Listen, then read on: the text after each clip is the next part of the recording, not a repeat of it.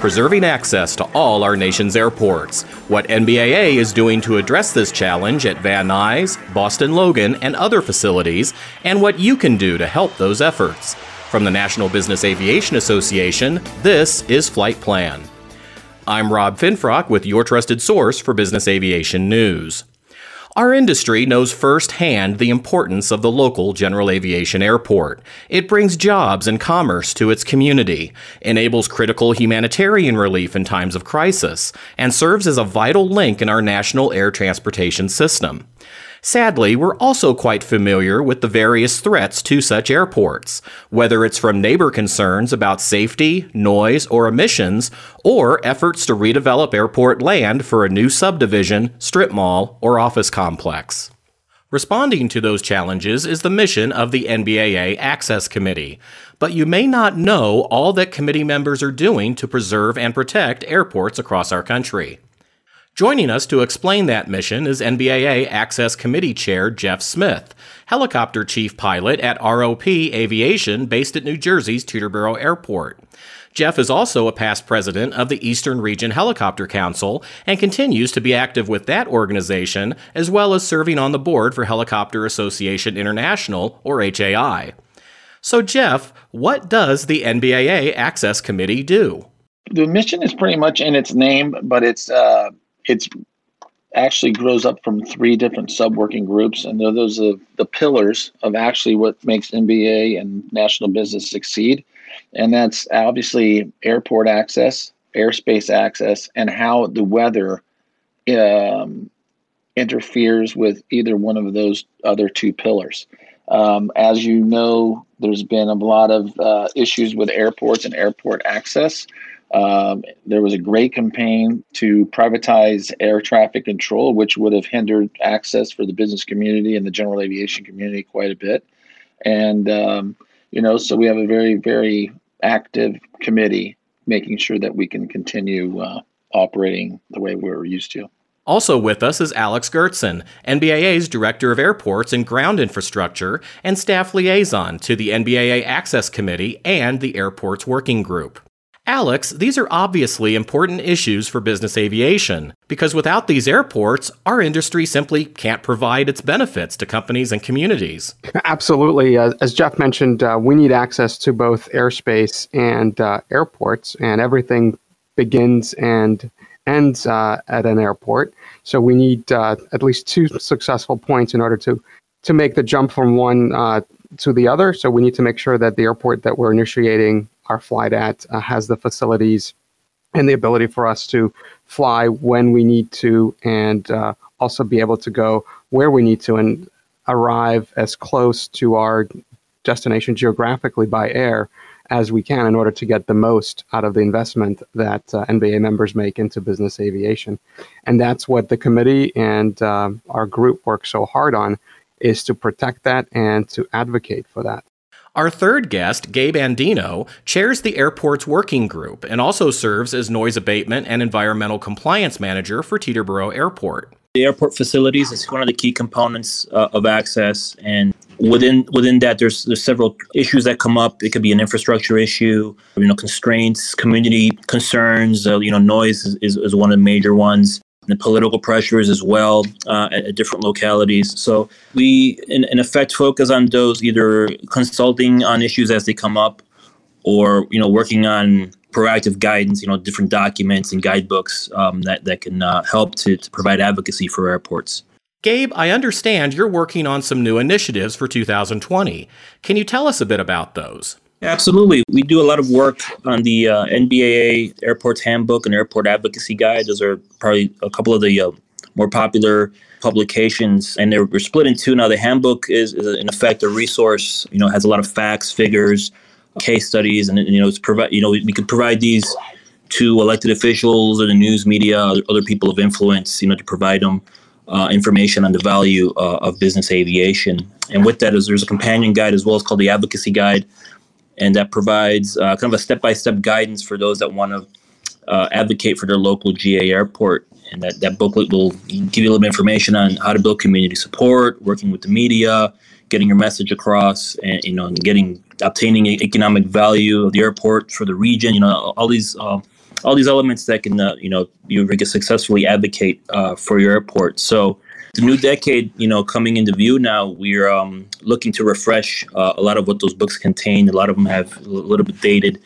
uh, information and, and, facts. So we're in the process of working with the writer and you know and, and collaborating. And we have uh, several people that that you know provide their their expertise and, and consult on on what's in the book. So we're in the process of both updating some of the data that's in there, trimming down, making it a little bit more streamlined, trimming down some of the text, adding more infographics, and make it just easier to to pick up uh, the key facts, you know, at, at, a glance. And ultimately, where, where we're going with it is, besides the, the books themselves, uh, there'll be a digital component. There'll be videos that'll be on the NBAA website, you know, highlighting some of the airport case studies and success stories as well. There are several factors that may conspire to hinder access to an airport. Jeff, I'd imagine noise is near the top of that list. That's correct. Yeah, besides safety, which is the number one um, uh, priority in the business community, noise and managing noise is the absolute right behind number two uh, most access airports that are under duress or with the threat of being closed or restricted all have to do with the noise and how the noise affects the noise affected around the airports and the arrivals and departures from those airports. Another related aspect is the work the FAA is doing to optimize airspace over major cities and take advantage of next gen navigation technologies. But Gabe, I understand the Southern California Metroplex project brought with it some unintended consequences. Yeah, that's correct. It's been an ongoing issue the last few years with the Metroplex projects.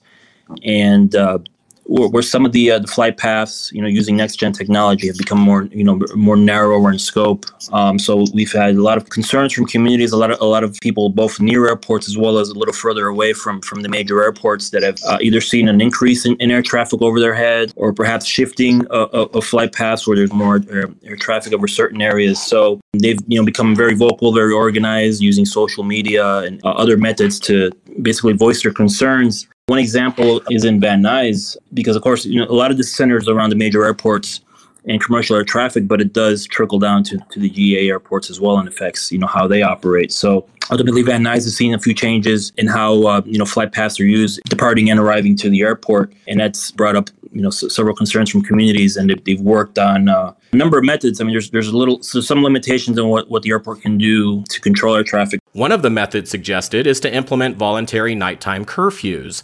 Alex, I understand you met recently with officials to discuss such a program for Van Nuys Airport. That's correct. LAWA, Los Angeles uh, World Airports uh, Board of Airport Commissioners held a meeting where they discussed the potential of instituting this voluntary curfew. And both myself and our Western Regional Representative, Phil Derner, were at that meeting. And we uh, spoke to the, the commission, one of the many speakers uh, who were there, advocating for the commission to not pursue the voluntary curfew. It works at a number of airports, but in this case, there are so few flights uh, at night that uh, the curfew would not be impactful to achieve the results that the community desires. What is happening there, as Gabe mentioned, is Metroplex. The flight paths have changed, and uh, changing the, the, the flight path to better suit the community would, would be the solution, not the curfew that would ultimately restrict the operators. Even though it's voluntary, we still want to make sure that it's realistic so that uh, there could be high level of compliance and that it can be successful in terms of the perception from the community. Jeff, this sounds a lot like what we saw a few years ago on the other side of the country at East Hampton Airport on Long Island. So East Hampton, since 2001, they've been, been embattled by the noise community and a committee to stop airport expansion. And that has went through several different legal stages to, for example, there was a settlement of, of getting of not enforcing some of the grant assurances, which allows for airport access. And the uh, town board that was elected back in 2014 or um, actually came up with restrictions that they thought they were able to impose on the airport in 2015, and and those were all around uh, mandatory curfews. And then they actually split different aircraft into what they considered noisy and not noisy and applied different standards to them, which was completely outside of any, any of the FAA guidance. So, uh, NBAA, along with um, a lot of other folks, uh, actually had to take that to court and get all of those overturned because the town was not following ANCA, which in turn now we are looking at those grant assurances running out in September 2021, which is just 18 months away.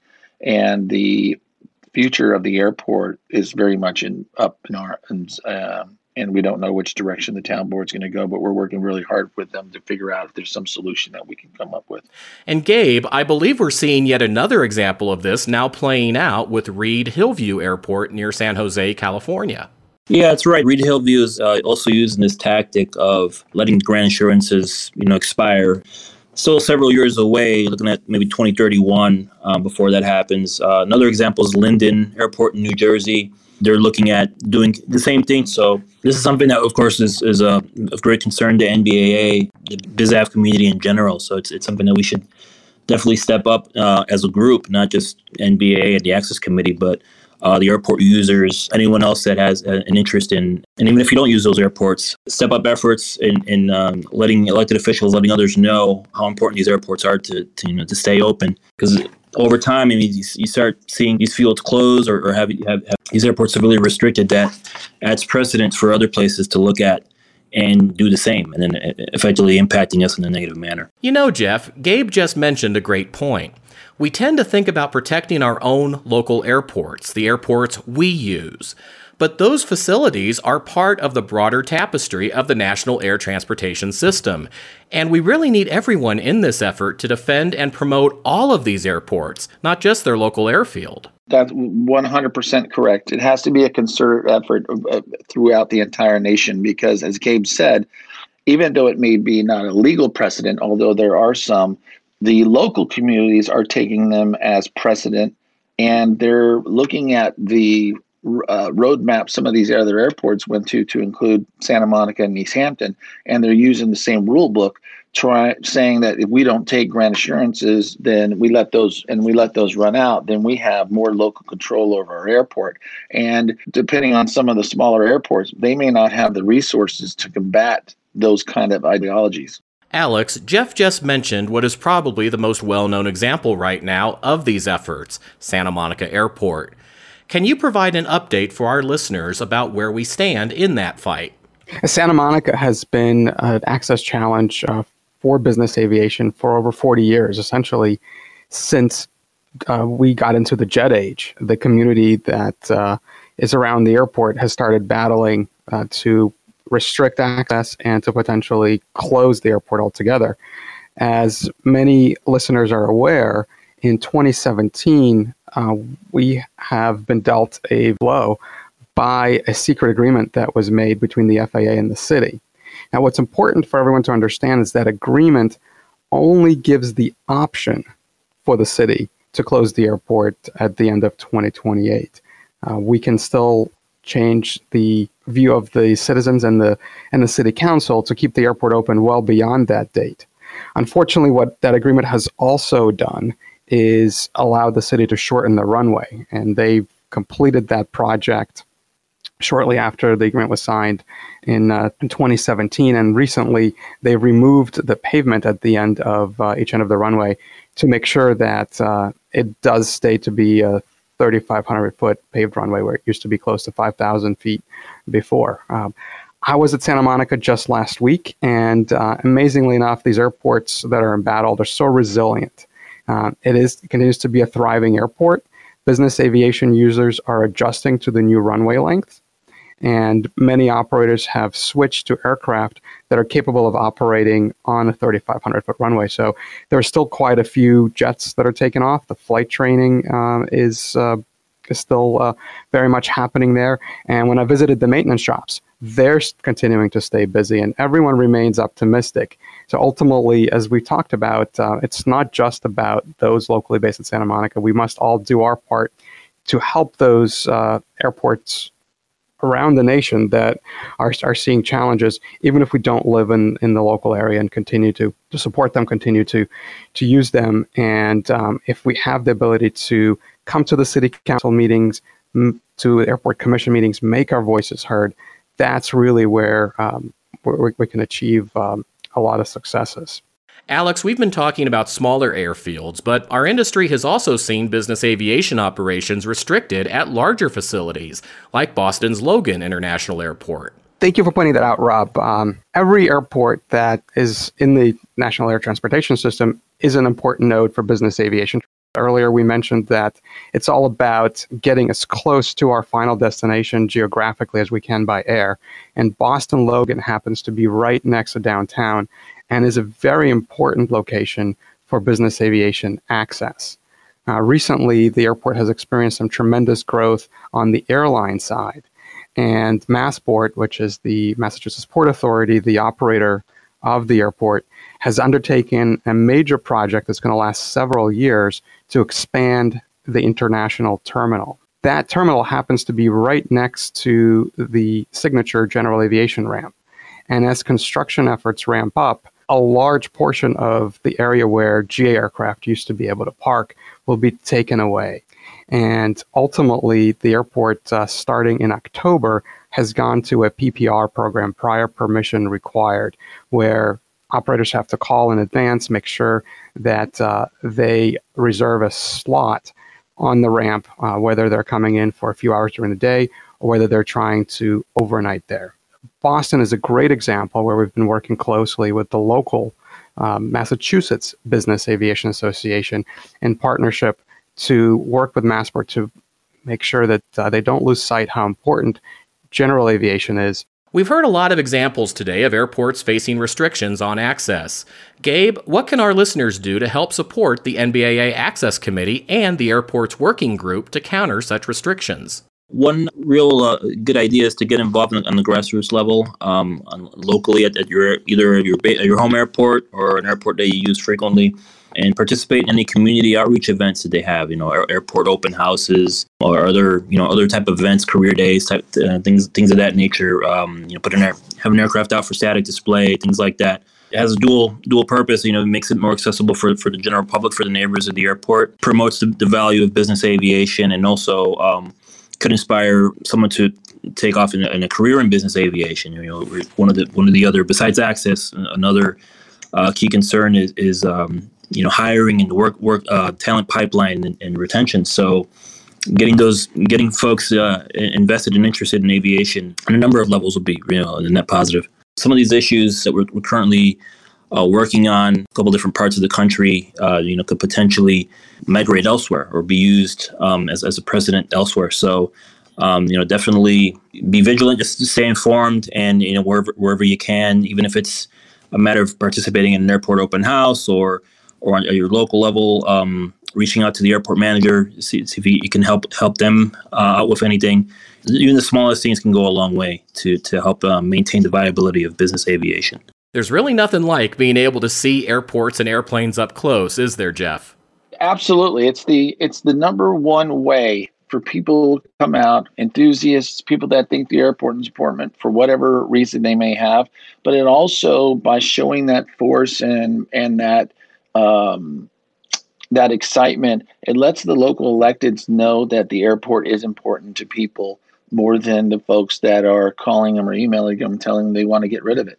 Because it is a balance. If you don't go out and advocate by going to these kind of shows or going to the meetings that talk about airports then the only people that are being heard is the people that want to close the airport. And that's that's uh, just not where we need to be.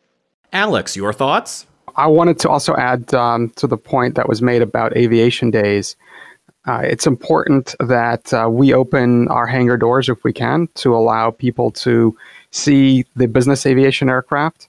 And uh, at a lot of these, we see uh, majority piston aircraft. If our members are able to bring their airplane or their helicopter to put it on display to tell the story of business aviation, that's uh, really important. And again, from my perspective, I would love to see more members attending the airport commission meetings, city council meetings, in the locales where they're flying and doing business that's important to them to make their voices heard. It's easy for us to complain behind closed hangar doors, but our voices can make a big difference if we come to those meetings and, and tell our story and how important the airport is to us and the impacts that our businesses are making in those uh, towns and communities. You can learn more about the NBAA Access Committee at nbaa.org forward slash access. And for the latest developments regarding airports across our country, visit nbaa.org forward slash airports. Of course, operators who want to help are encouraged to keep their NBAA regional representatives informed about issues at their home base or the airports they frequent. And that's the latest from the National Business Aviation Association. Remember, you can subscribe to all Flight Plan episodes at Apple Podcasts and the App Store, wherever you find your favorite podcasts, or download them from NBAA.org. I'm Rob Finfrock, and thanks for listening to Flight Plan.